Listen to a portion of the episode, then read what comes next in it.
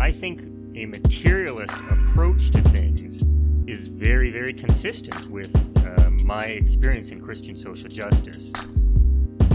I feel like the the deeper I get into anarchist practice, the deeper my faith is getting at the same time. I would hope that you know securing means of life for all would be something all people of faith would say, "Oh yes, that's at the basis of what we believe." Those who are most marginalized know the most about the true, the good, and the beautiful.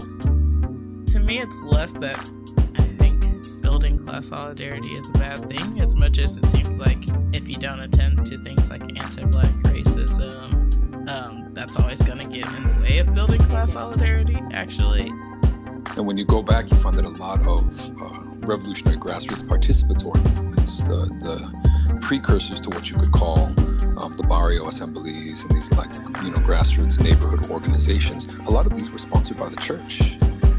What does it mean to say that the Christian tradition is internally contradictory and there are antagonisms there and you're always uh, being faithful to some aspects and betraying other aspects? Welcome to the Magnificast, a podcast about Christianity and leftist politics. I'm Matt Bernico, your podcast host, and also the new lead singer for Squad Five O. uh, I'm Dean Detloff, your other podcast host, and I'm the backup singer for Squad Five O. Uh, recently deposed in a very brutal coup. I don't remember, but I think Squad Five O is problematic for some reason. I can't. Yeah, probably. recall though. I'm not going to Google it. That's for sure. No, absolutely not. I would never. uh, well, this week you're in luck because we're not talking about Squad 5 We're talking to Micah Herskind, a really, really fantastic uh, writer and an Atlanta based organizer, and one of the 10 co creators of the Eight to Abolition campaign, uh, which, if you have not heard about, boy, are you about to hear a lot about it. it's uh You've heard about Eight Can't Wait, but now get ready for the real one. Eight to abolition. don't right. don't even worry about the other the other stuff. Eight to abolition's the real deal. Yeah, yeah. Can't wait to hear about eight to abolition.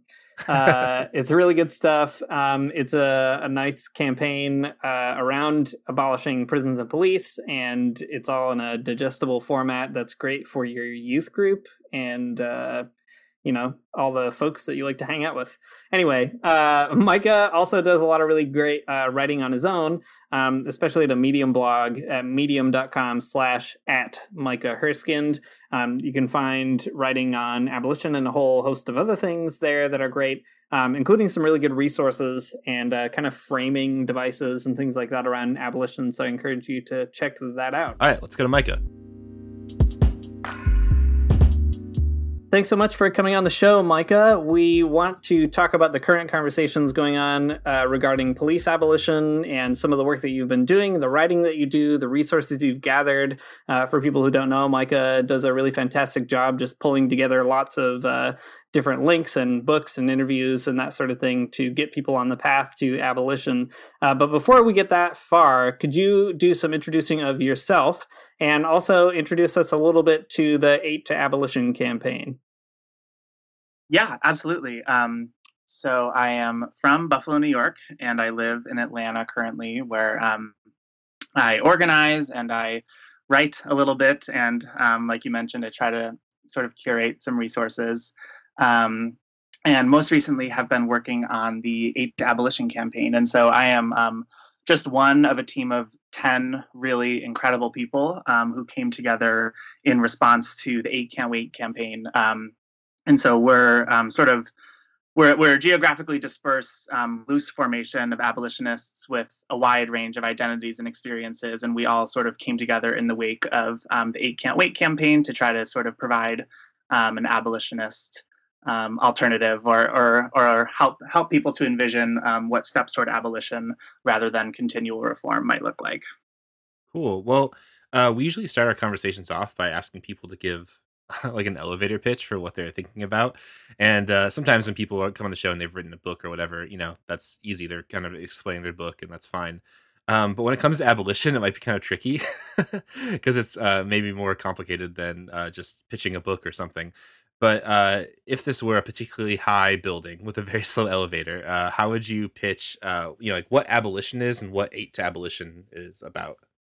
Yeah, definitely. Yeah, we would definitely need a very a very slow elevator. Um, so I think I would I would pitch eight to abolition in the same way that I would pitch abolition in the first place, um, which is to say, first that abolition, um, the abolitionist movement is a decades old one um, that has been founded and led and pioneered by um, Black feminist thinkers and writers and organizers. Um, and so it's sort of there's this really um, deep tradition and um, deep lineage of ideas. and so the way the way that I would think about pitching abolition is I always go to Ruth Wilson Gilmore, who talks about abolition as presence. Um, and so th- the sort of the way that I understand abolition is sort of a dual pronged project of not only tearing down institutions that criminalize people um, and make people sick and put people in cages and shorten people's lifespans, um, but also the building up of institutions that allow people to thrive and to be safe and to respond to harm well when it happens and to find healing and to be accountable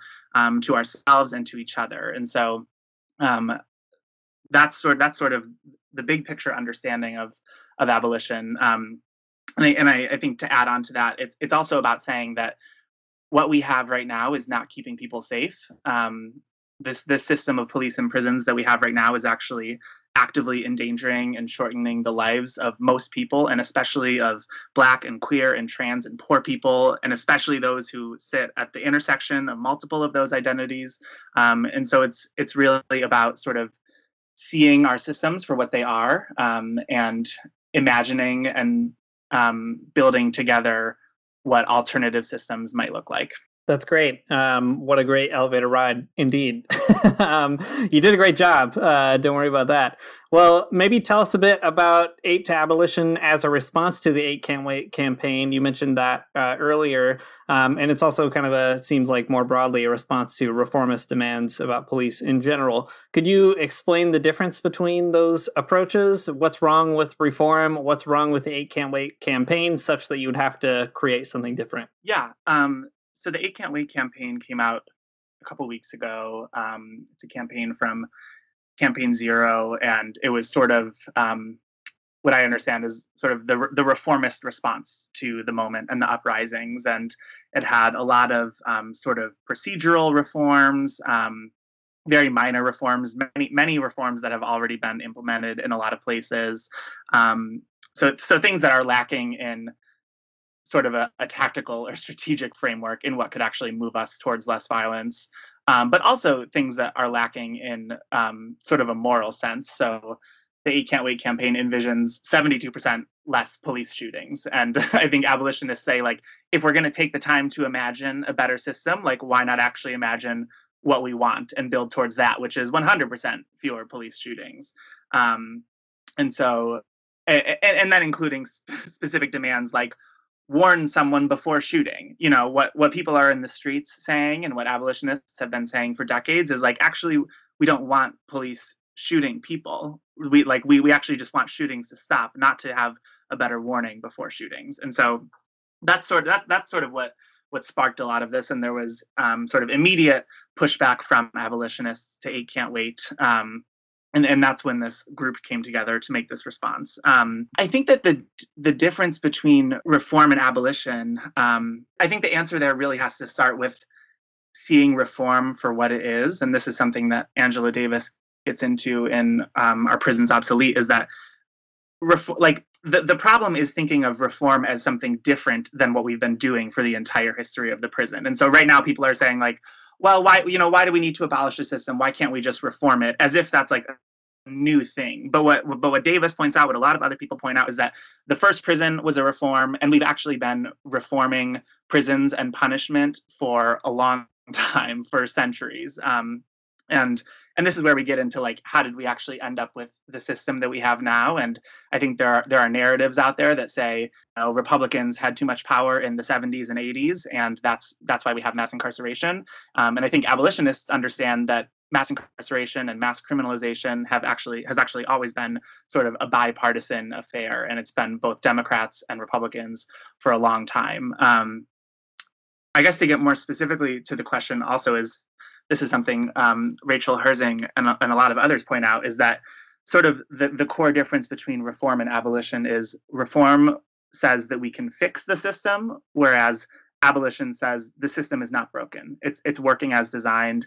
Um, it, it it was and is designed to control poor and black people um, and to you know ma- maintain existing power hierarchies of white supremacy, right, white supremacy and patriarchy um, and and racial capitalism. And so understanding that sort of seeking to fix the system has is something that's actually been tried and failed for many many decades and that what we actually need is a different approach and so to but but to get into what abolitionists are really asking for concretely the, the way that i understand it is sort of a, a continual process of taking resources away from police and prisons through um, non reformist reform, something that Ruth Wilson Gilmore has spent a lot of time explaining. Basically, um, changes to the system that decrease the power, authority, resources, or tools um, of violent systems, that actually reduce the capacity of violent systems to harm people, and then redirect those resources into institutions that allow people to live well.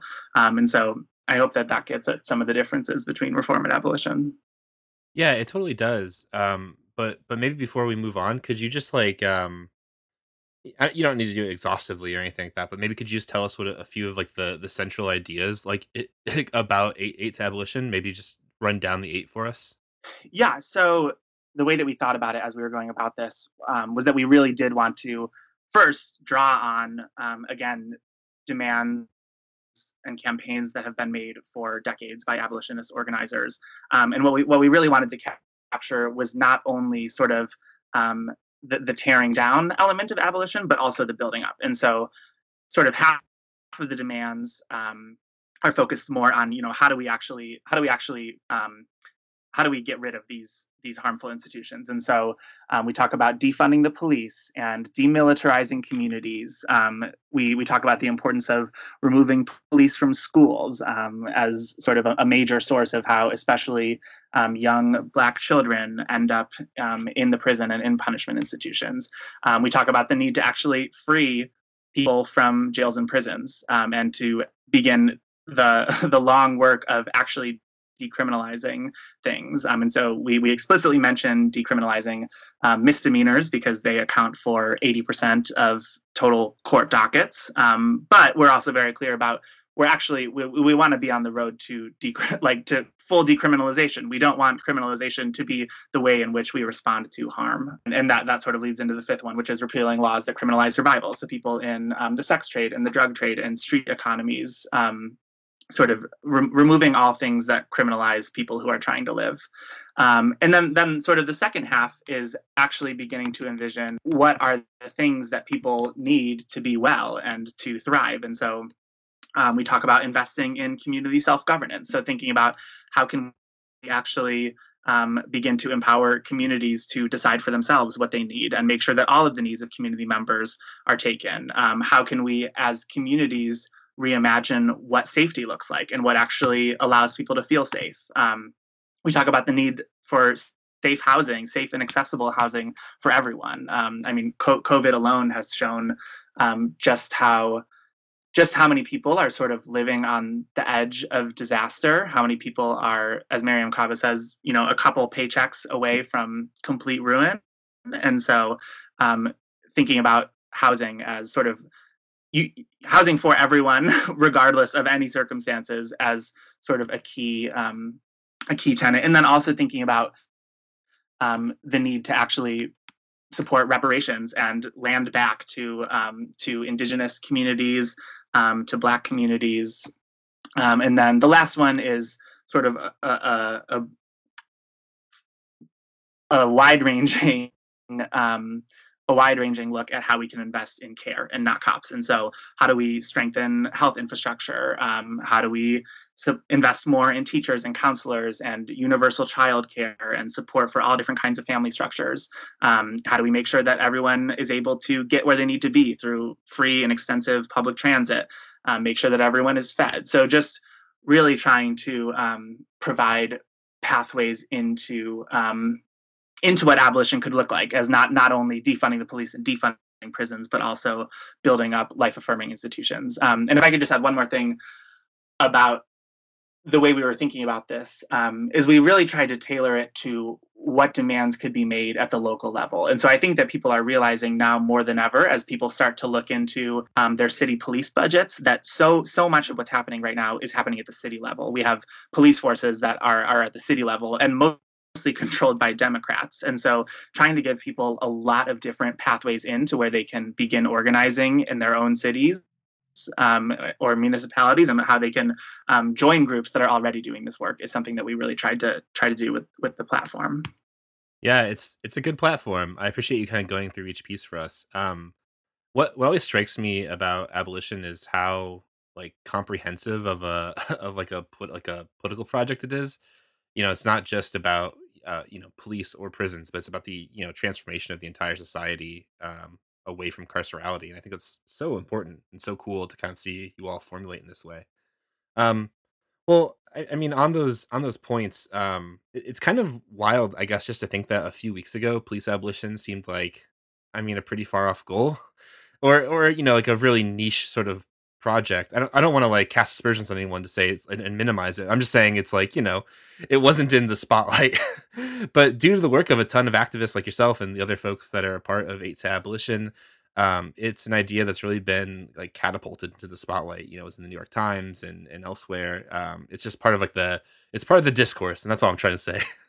but um, part of that process has also shown that people have some really um, wrong ideas about abolition, and uh, you know, e- either purposefully or not.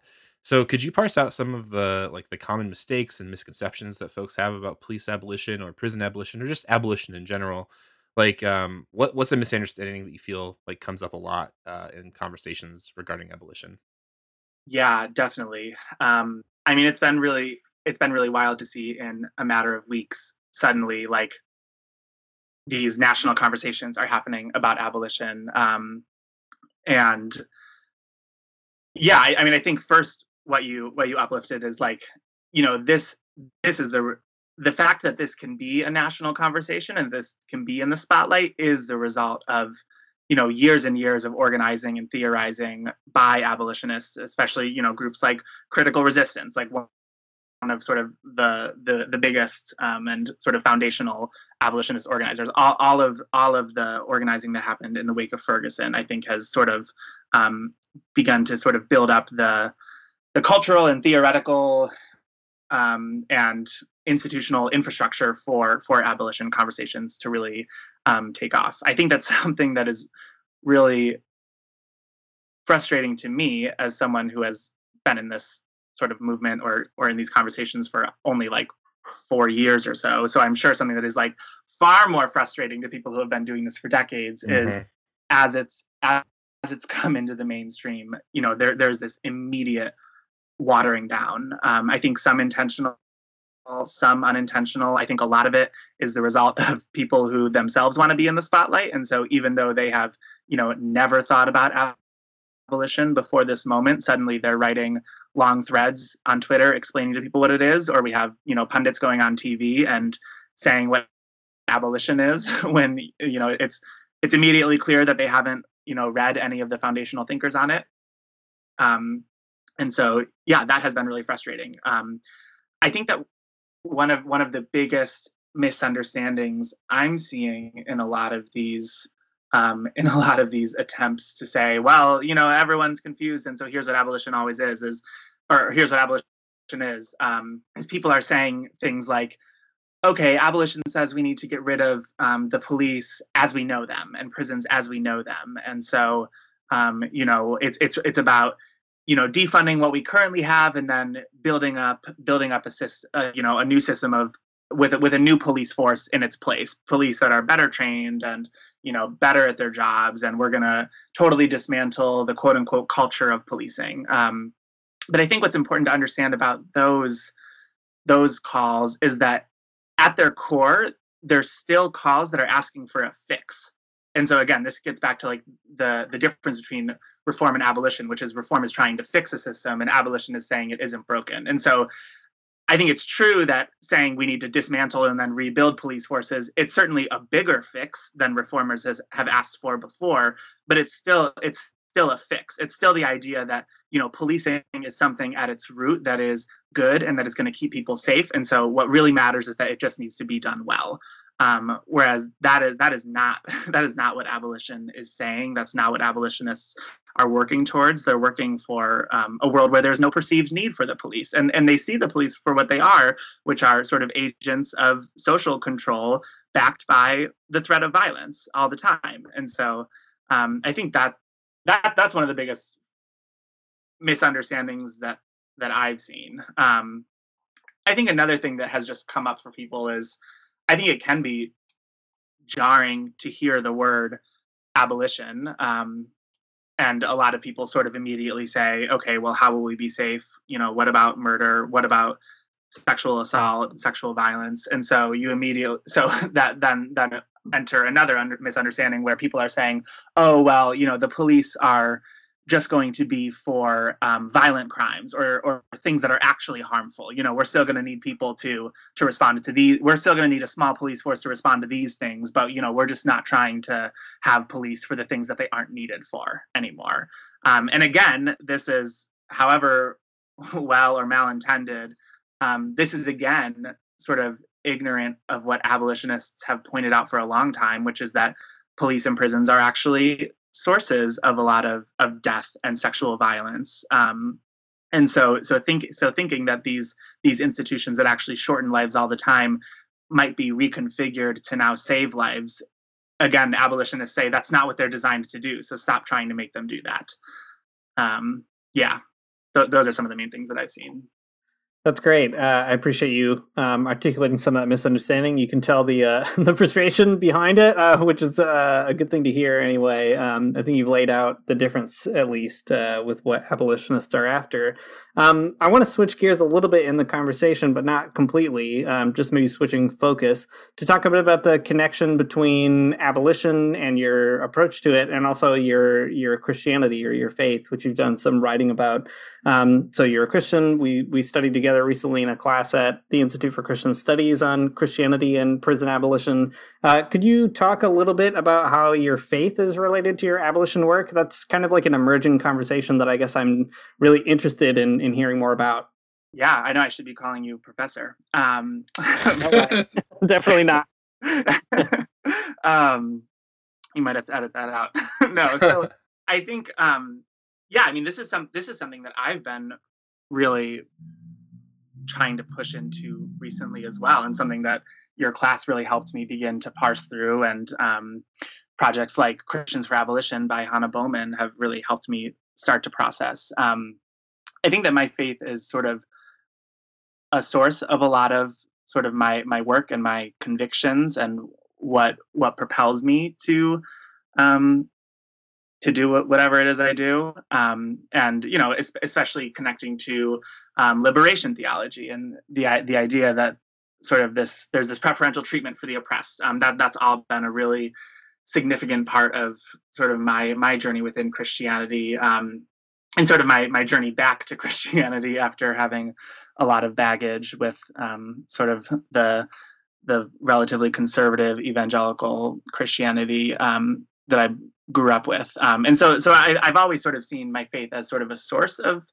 um, of what I think and what I do. Um, but something that I've been learning about, and that I'm, you know, through your class, through my own reading, um, and something that I'm excited to continue thinking about is sort of the the theology of abolition and how sort of abolition is actually um, at the core of theology and I've um, of of what I think Christian theology should be. Um, I've come to think of Jesus as an abolitionist, um, someone who did who sort of did this proactive world building work and who who called out harmful institutions and behaviors and sought transformation in a lot of ways and I think um, sort of seeks transformation for all of us, not only individually but also as a society. And so um, more recently I've been connecting to sort of um, yeah, sort of the the theology of abolition. Cool. Well, let's let's uh, keep on that Christian train of questions for a second. Um, yeah, you wrote a really cool article uh, or an essay for Christians for Abolition called "The Individualizing Paternalism of Big Christian Prison Ministry." Um, it's a cool article, and uh, it's a helpful look at Chuck Colson uh, and like the prison fellowship that he's behind, um, and and the way that Christians, well, the way that certain Christians, not all of us, are a lot more concerned with like converting people in prison than they are uh, than than like working to create a world that doesn't put people in prison at all. Um, so, what's some of the Christian logic that goes into that kind of thinking? The you know the conversion, but not changing the world type of thinking. What kind of like Christian roadblocks stop people from getting into abolition? Do you think? I, I think where we where we see it most is sort of sort of the the American Christianity that has been completely warped by sort of capitalism and the intense individualization of um, every element of our lives, including um, sort of the individualization of faith and the the idea that sort of the the pinnacle of of the Christian faith is a personal relationship with God and in individual salvation um, that sort of comes at a later time. Um, and so I think I think that we see that especially clearly in in the work of organizations like Prison Fellowship. Um, and um, Tanya Erzen has written a really good book about this, and um, Josh Dubler and Vincent Lloyd have also written really um, written the book about this.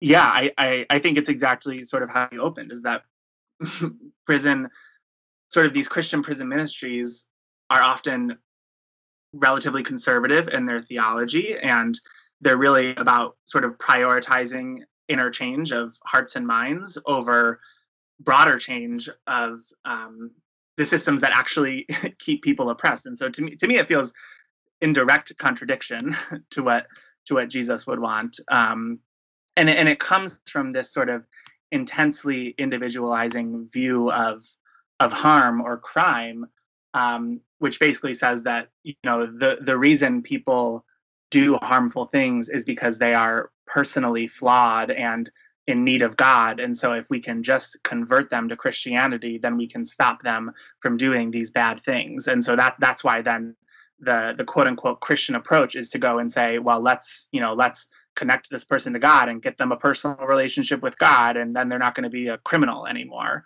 Um, and, and so so to me it, it really does stem from just the um, the hyper individualization of faith and and of harm. Um, it, it, it completely eclipses systemic harm or you know in in christian language systemic sin um, and and the fact that we we live in a country um, that has millions and millions of poor people and where black communities don't have clean drinking water and where we invest billions more in white schools than in black schools. And so uh, you know i it's both mind-boggling and completely sort of in in line with what we would expect from sort of conservative Christian evangelism um, that we might say, well, actually, the core problem here is that you haven't prayed enough. So we're going to get you to pray, and then that's going to solve the problem.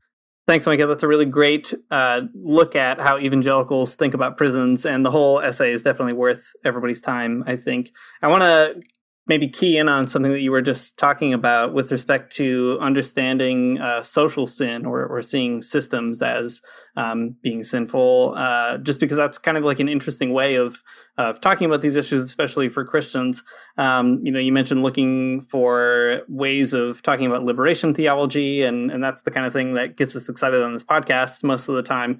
Um, and I wonder if you might maybe walk us through a bit more about how Christians might uh, confront the way that conservative Christians or other kinds of Christians, you know, liberal ones too, uh, have kind of lent their theologies to incarceration. Like, um, what kind of tools do you think that Christians have to uh, reevaluate our own um, theological traditions or or find energizing principles or or however you want to put it to kind of undo that work? I mean, I guess for me is I I, I think of you know Jesus was someone who was in the community and connected to the community and we we talk about how you know Jesus like you know even even growing up in in a conservative Christian church, we talked about how you know Jesus um, Jesus always you know was was eating with poor people and with those who society viewed as sinners um, and those who were outcasts. And in, in Sunday school, we sang the song Upside Down and all about how, you know, Jesus came to turn the world upside down. And so I actually think it's already in a lot of the language that that even even more conservative Christianity professes. Um, and so I think it's in part actually just about like keying into that and saying like, are we just going to say these words, or are we really going to think about how they they apply to our world? Um, and so, you know, Jesus came to turn the world upside down. Like, what's more upside down than abolition? Um, and, and then I think the other thing, the other the other tactic is actually just like, you know, again, Jesus was in the community. Jesus was with the most harmed. And so like let's actually go to the most harmed and see what is the problem here. Like and that's when we get into conversations that I think abolitionists have made really clear, which is like I think, you know, so so police murders right now are getting sort of are, are very publicized and they're in the news.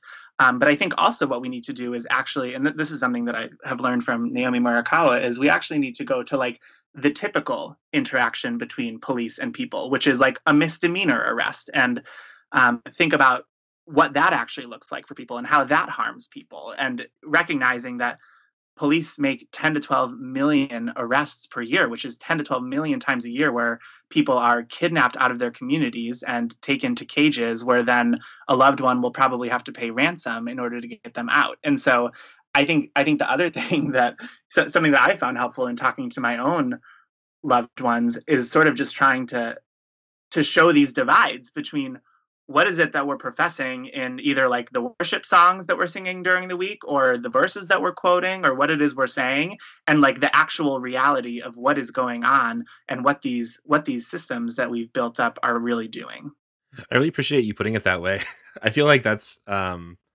pretty analogous to to the way I got where I'm at too, right? Like evangelicalism just tells us all these like absolutely wacky things and then when we start taking them very seriously, we get in trouble with them. And that seems it seems unfair, but that is that's how it goes.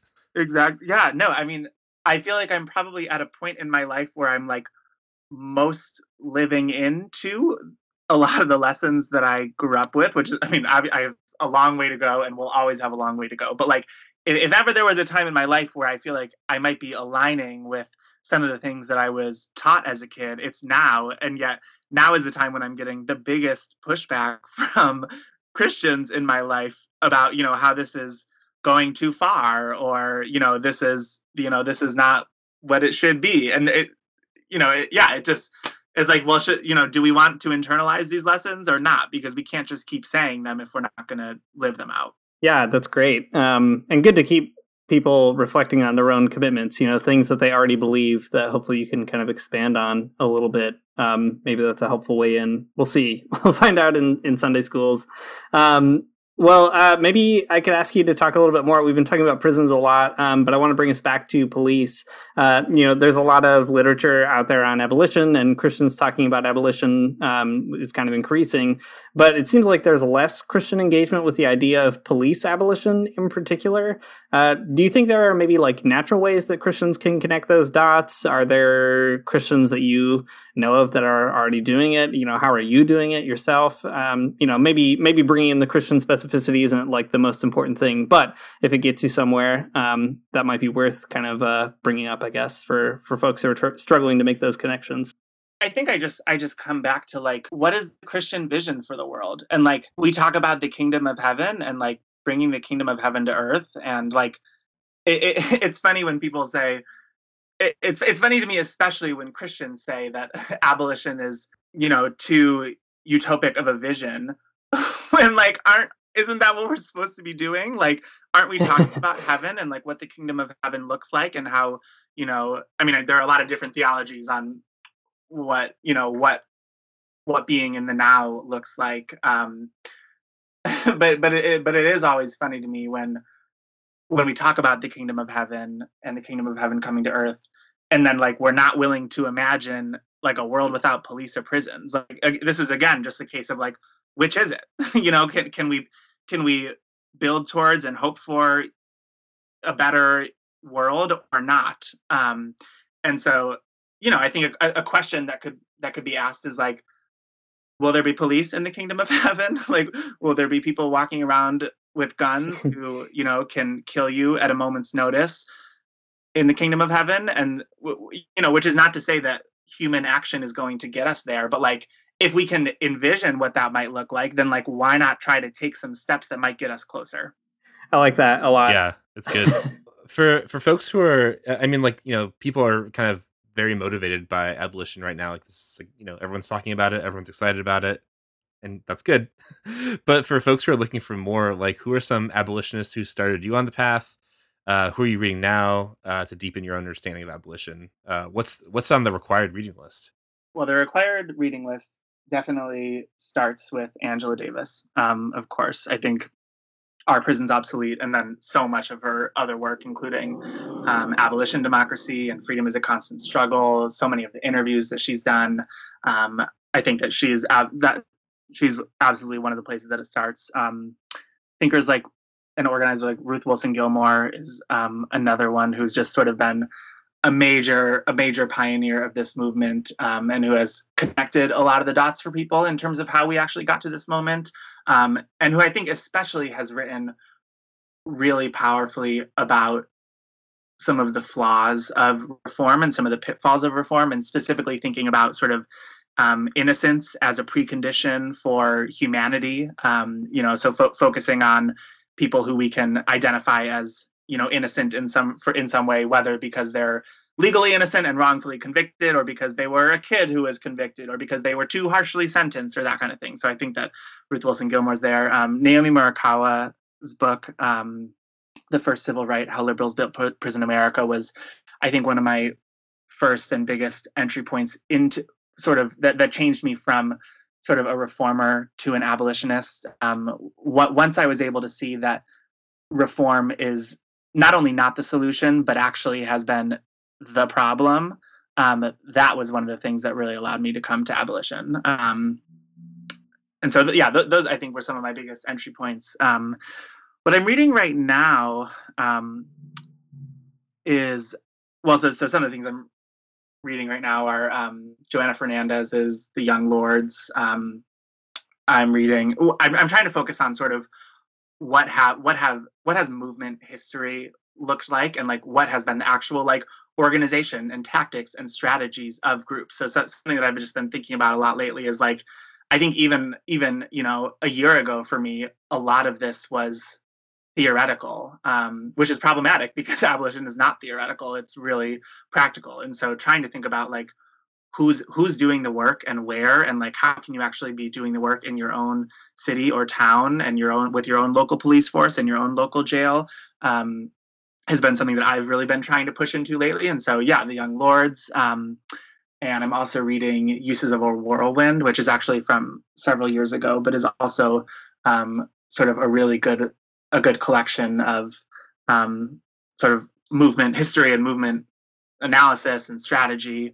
Um, and then I also just started um, as Black as Resistance, um, which is sort of a look at Black anarch- anarchism, um, and that's been really amazing as well. Um, yeah. Thanks. That is a lot of very good stuff uh, to be reading for sure. Um, reading very slowly to be to be clear. Yeah. well, there's a lot going on right now. I don't know if you've heard, but uh, that makes sense. Um, yeah, I'm. I'll be interested to see uh, what you learn from all that anyway. So keep in touch about that. Um, speaking of uh, organizing and you know getting involved and taking things out of theory, how can people get involved with the Eight to Abolition campaign? And how do you suggest people might connect with uh, abolition, maybe locally? Any kind of tips for people trying to think that part through? So, so in terms of Eight to Abolition, I mean, the way that we really envision it is as a tool for local organizers and as something that people can lean into to to see some of the entry points into like what what local abolitionist organizing has can look like. Um, and there's this amazing report that just came out um, from Interrupting Criminalization, which is also a really good um, sort of really practical guide to what defunding and abolishing the police could look like. Um, and so that that's sort of our hope for it, and something that um, some of my comrades have really driven home for me and um, that I've sort of learned the importance of is just tapping into the local work. Like there's there is almost certainly work happening where people are and so actually finding out finding out you know who's organizing and where where is the black led organizing um, in your city and then seeing how you can support that monetarily but then also also by um, attending meetings and you know lend, lending support and beginning to sort of co-struggle with people um, in in a lot of different ways. And so I, I think that the best thing people can do um, is like start to find out and this this is something that Devyn Springer was tweeting about the other day is like find out like literally where is your local jail and like what is your city's police budget and like what you know go through go through the line items and begin to understand that and then organize with people around how that could be changed thanks that's great uh, and i think hopefully anyway that gives people a lot of different ways of finding out what what uh, they can do to connect in their local spot um, we really appreciate you coming on the show, Micah. Like I said, there is a lot going on, especially for you. I know there's kind of a lot going on, so we're really grateful that you took the time to lend us your brain and your thoughts and your experience, uh, and especially your time. Um, we look forward to seeing where Eight to Abolition goes. Yeah, thank you guys so much for having me. Yeah, thanks for coming on. Thanks for listening to the Magnificast. If you like what you heard, you can subscribe to us on Patreon, patreon.com slash the Magnificast. Uh, you can also leave us an iTunes review. We'd always appreciate that. Um, yeah, and also you should go to 8toabolition.com and see what what these eight very good things are all about. It's uh, it's a good one. So uh, go check it out there. You can see some of their uh, they have like a digital toolkit too if you uh, want to share about it on your Twitter account or Facebook or whatever. So all kinds of good resources there to get involved. Um, cool. The intro music is by Amaryah Armstrong, and the outro music is by The Illogical Spoon. We'll see you next week. Heaven come to earth and there won't be no church. We'll meet down by the riverside. There we'll swim with all creation. Never get tired, never bored. Don't worry, someday there'll be no dam between us and our Lord.